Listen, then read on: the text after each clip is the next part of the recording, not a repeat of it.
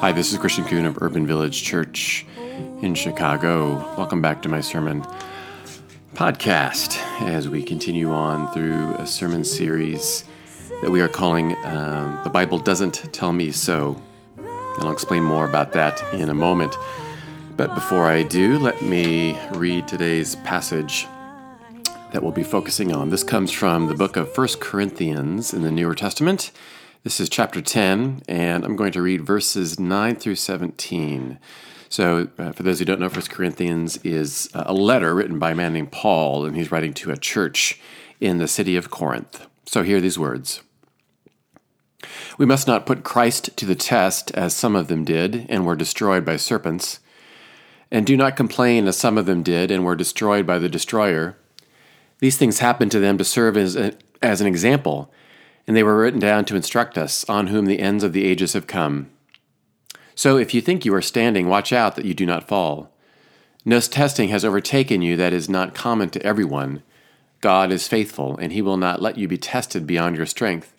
But with the testing, he will also provide the way out so that you may be able to endure it. Therefore, my dear friends, flee from the worship of idols. I speak as to sensible people. Judge for yourselves what I say. The cup of blessing that we bless, is it not a sharing in the blood of Christ? The bread which we break, is it not a sharing in the body of Christ? Because there is one bread, we who are many are one body, for we all partake of the one bread. May God's blessing be on the hearing and living out of this word. Fall weather has finally descended on us here in the Midwest. Yesterday was a really lovely uh, uh, late September day, and whenever this kind of weather comes, about, some people think about football, but I uh, think about cross country. I ran cross country in high school and I ran a year in college, and so uh, I always think about meets that we had uh, as runners, but also I would think about workouts that we did, especially early in the season in September when temperatures would be more warm than later in the season.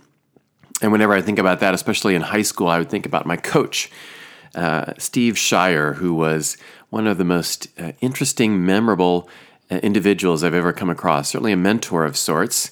Uh, he kind of marched to the beat of a different drummer, but he was successful. We did really well in high school. And I would remember workouts that we did. We would run out to the country club, the golf course outside the town. It'd take about it was about two miles or so running out there, and we would do these hill workouts. So sometimes we would run on the golf course, and we'd run up and down these hills, which were pretty tough. But sometimes we would also run to the edge of the golf course. There would be this very, uh, in my memory anyway, very steep gravel road.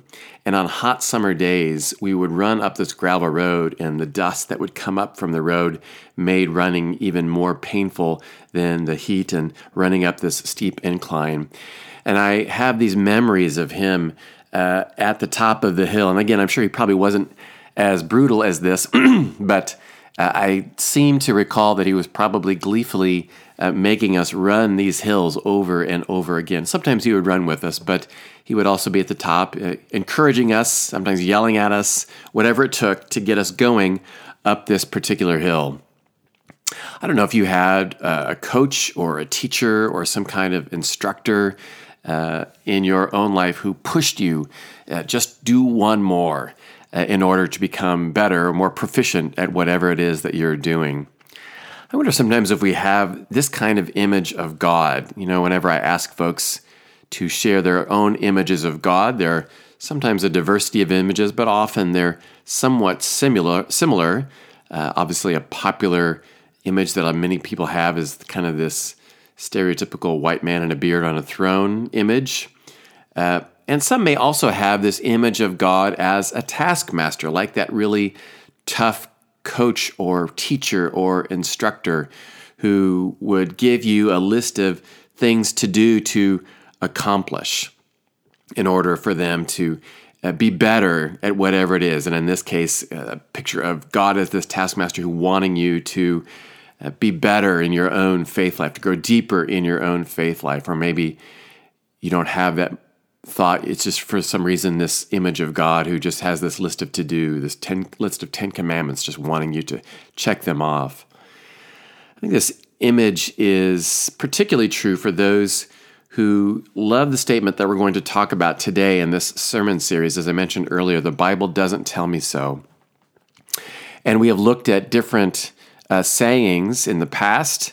Uh, and today we're looking at a particular saying that goes like this something to the effect of God doesn't give me more than I can handle.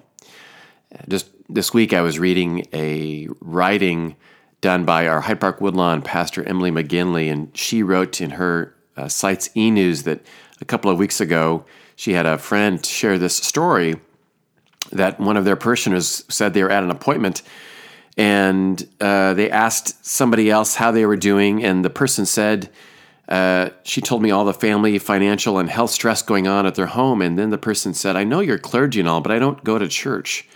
And people who do keep telling me, Jesus promised he won't give me more than I can handle, and I'm exhausted. I can't take it anymore. And that just makes me feel worse. So, is this saying true?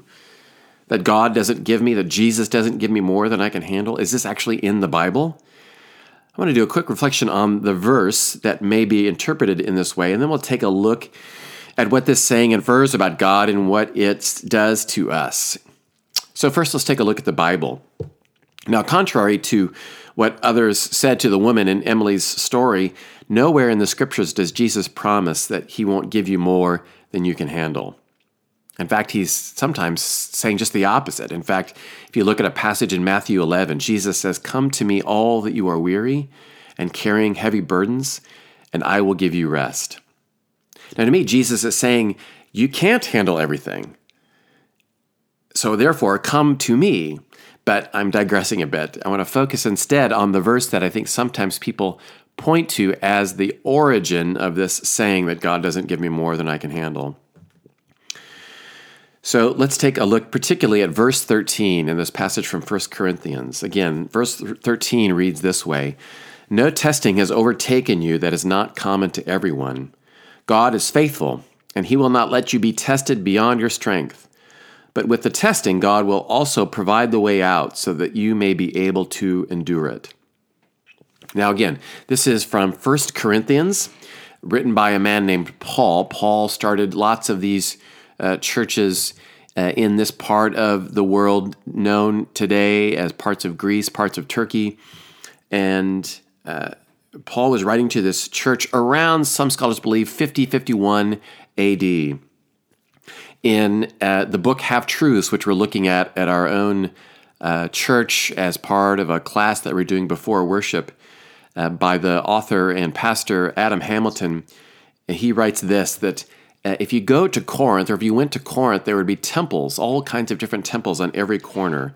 And if you purchased meat at the local marketplace, chances were good that it came from an animal who had been sacrificed to a pagan god at one of these temples. So Corinth had this reputation in the Roman world that to live like a Corinthian, that was a, a phrase popular at the time. It was synonymous with drunkenness and sexual license.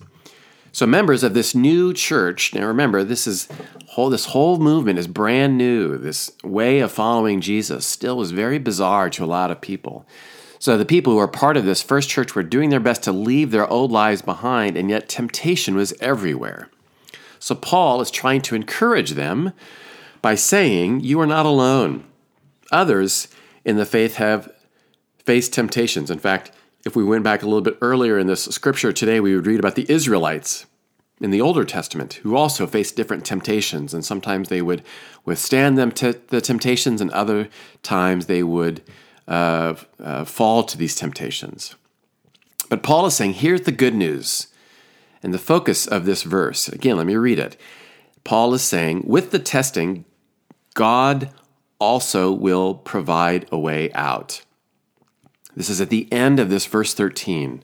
He's saying, with the testing, testing happens, God also provides a way out. And that to me is the good news here that God provides a way. But if we look at this closely, and if we take this saying that I mentioned earlier, again, that God doesn't give me more than I can handle, if we really begin to pick that apart, how does this uh, portray God? What does this verse, or what does this saying, I should say, uh, say about God. Now, a couple weeks ago, uh, we talked about uh, who God is. That there, we talked about the whole notion of, or rather, that everything happens for a reason. And we talked about if that's the case, if we really begin to uh, look at or break this saying apart, it says that God has a reason for pretty awful things in the world. And in some ways, this saying is kind of similar. Again, if we really break it down, it imagines a God who literally gives us things, or who literally gives us things, like this coach who's piling things up on us that we are have our arms out and God keeps putting things in there like you can handle this, you can handle this. Oh, oh, you can handle this too. I went to a football game last weekend uh, with my daughter. We visited the campus of the University of Iowa. They started this tradition at Iowa uh, during the at the end of the first quarter. The there's a brand new children's hospital that uh, overlooks the stadium, and after the first quarter, everybody in the stadium. It's a really wonderful tradition. Everyone in the stadium turns and waves to children who are at the very top floor of this children's hospital, and the children and their family members are up there too, and they're holding signs. It's a way of saying we are with you. And while it's a touching moment, as people are waving, you're also realizing that these are children who are sick.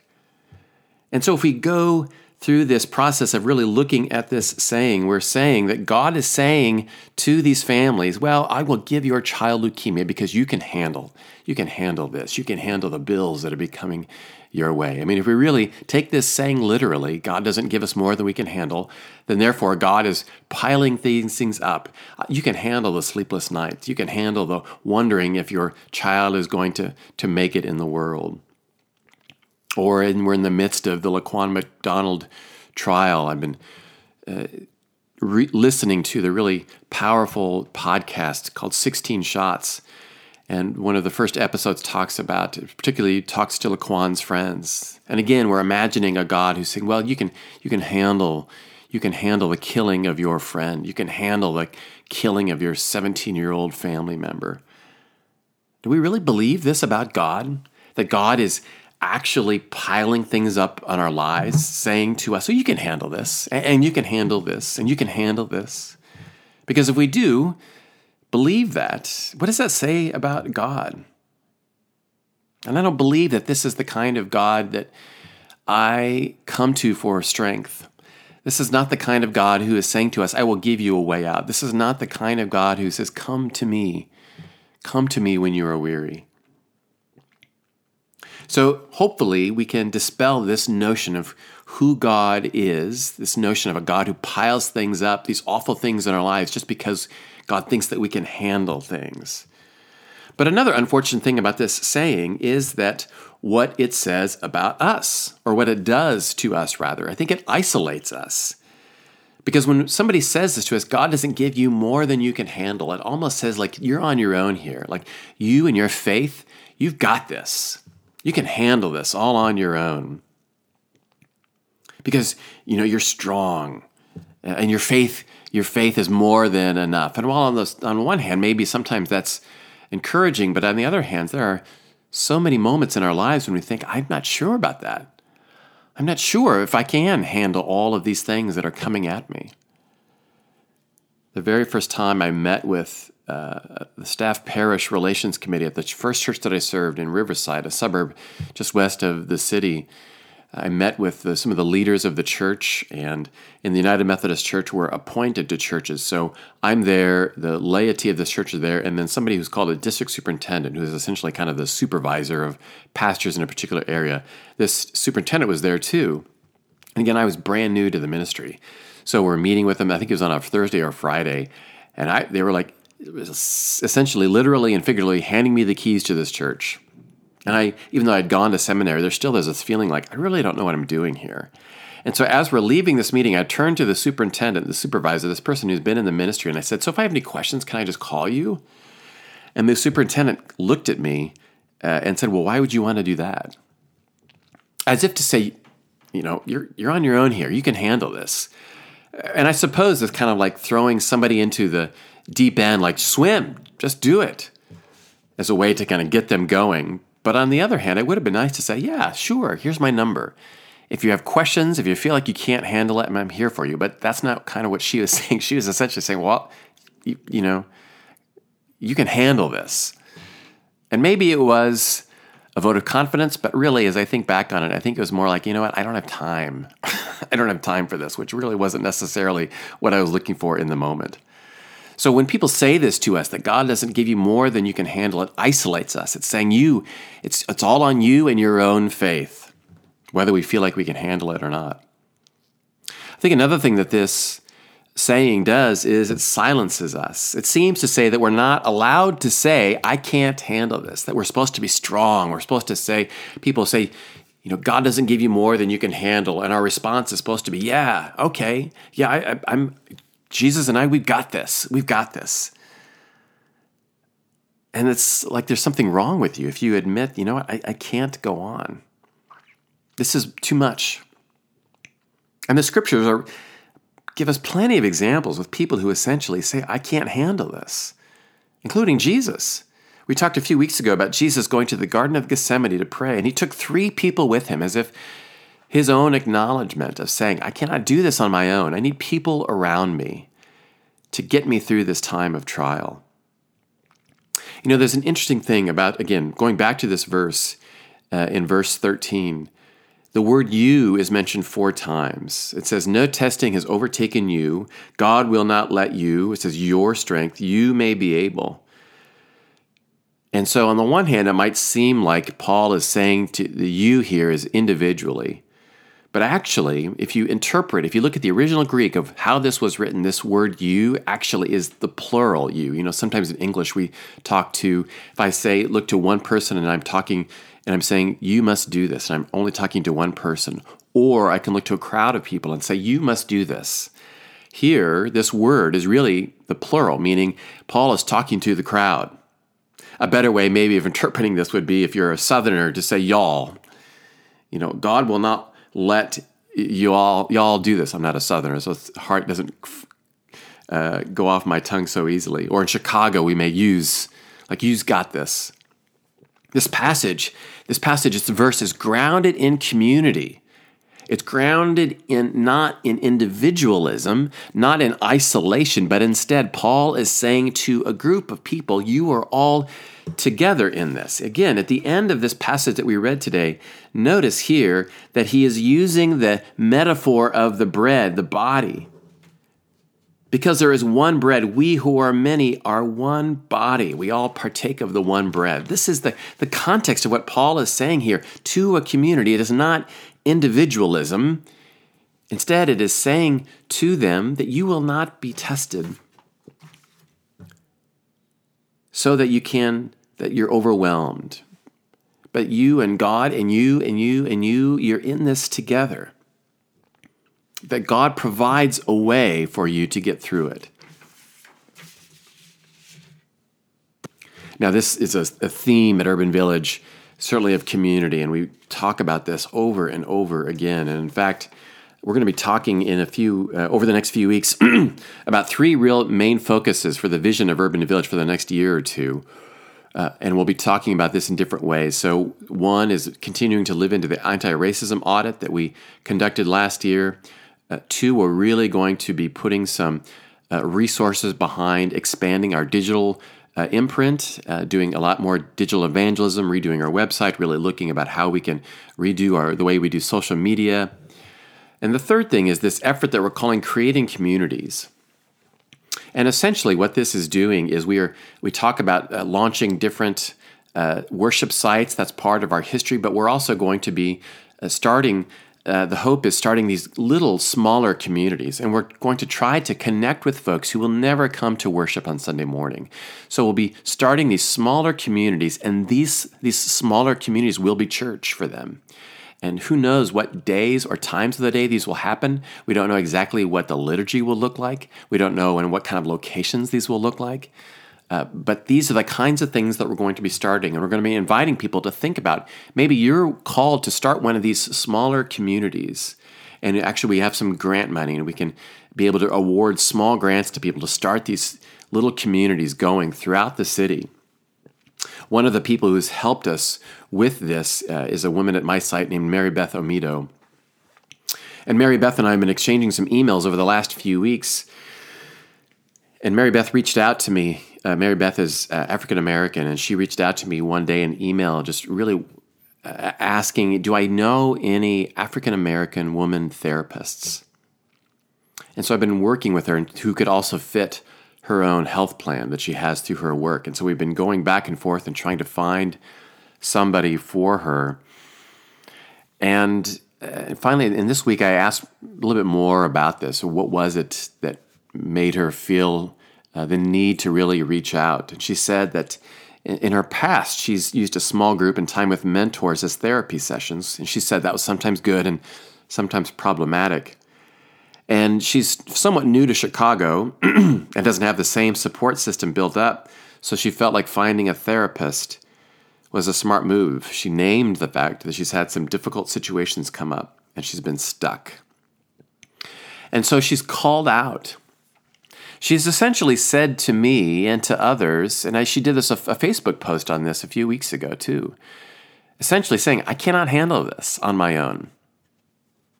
So this saying that people said, but but you can't but god doesn't give you more than you can handle. And mary beth is saying actually i feel like i do have more than i can handle and so i am calling out to others to say i need some help here and she's particular too. She knew what she needed. She needed to talk to someone who had a better sense of what she's going through perhaps than what i could as a straight white man Mary Beth knew what she needed, and she had the courage to be able to name that and to speak up about saying, I can't handle what's going on right now. I need help. And I'm so moved and impressed by her willingness to name that and put that out there. That, and by her doing so, she was able then to also try to find this way that I believe that God is beginning to create for her. And that's the promise again of verse 13. Paul is saying, No testing has overtaken you that is not common to everyone. God is faithful. God will not let you be tested beyond your strength. The testing will provide the way out so that you may be able to endure it. God is saying that you can endure, as hard as it may seem. And I think believe in, especially in times when Jesus gives us a, a, model of saying that at times that also means calling out and saying, I cannot handle this right now. I need community. I need the plural you, as is noted in this passage. It's what Mary Beth did. It's what others have done in our church, and it's what I hope you can do too. It's hope it's what we can do with this creating communities effort that we are starting to. God provides a way out. And I believe that God does not expect us to do this on our own. I don't believe that God piles these things up just as a way to, to, toughen us up, to deepen our faith. I do believe certainly that we are tested. It's what it means to be a person of faith in this world. Tests come our way. That is that is true. But I don't believe that God is has this deep sinister plan kind of piling all these things up for us. The key is when the things are piling up for us that we can make our way out of it and said, I need help here. I cannot handle this. And that's when God provides the way out. If we're able to look and see how this can happen. So, friends, look to see where is the way out for you. It might be in a more plain place than you even realized. But I believe that God gives us the way God gives us the eyes to see and the ways to hear where this might be for you. The first step is to say, I, I need help. I cannot handle this. And then allow God to lead us through. Amen. Well, friends, thank you so much for listening to this podcast. I'll be back next week for another sermon in this sermon series. You can also go to my website, christiancoon.com, and hear the other podcast that I do uh, called Failing Boldly. And you can also go to our Urban Village Podbean page to hear other sermons from our Urban Village pastors. And so, friends, until the next week that we're together, may the peace of Christ be with you.